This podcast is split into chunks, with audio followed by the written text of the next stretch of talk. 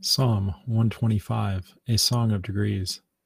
They that trust in the Lord shall be as Mount Zion, which cannot be removed, but abideth forever. As the mountains are round about Jerusalem, so the Lord is round about his people from henceforth forever. For the rod of the wicked shall not rest upon the lot of the righteous, lest the righteous put forth their hands into iniquity. Do good, O Lord, unto those that be good, and to them that are upright in their hearts.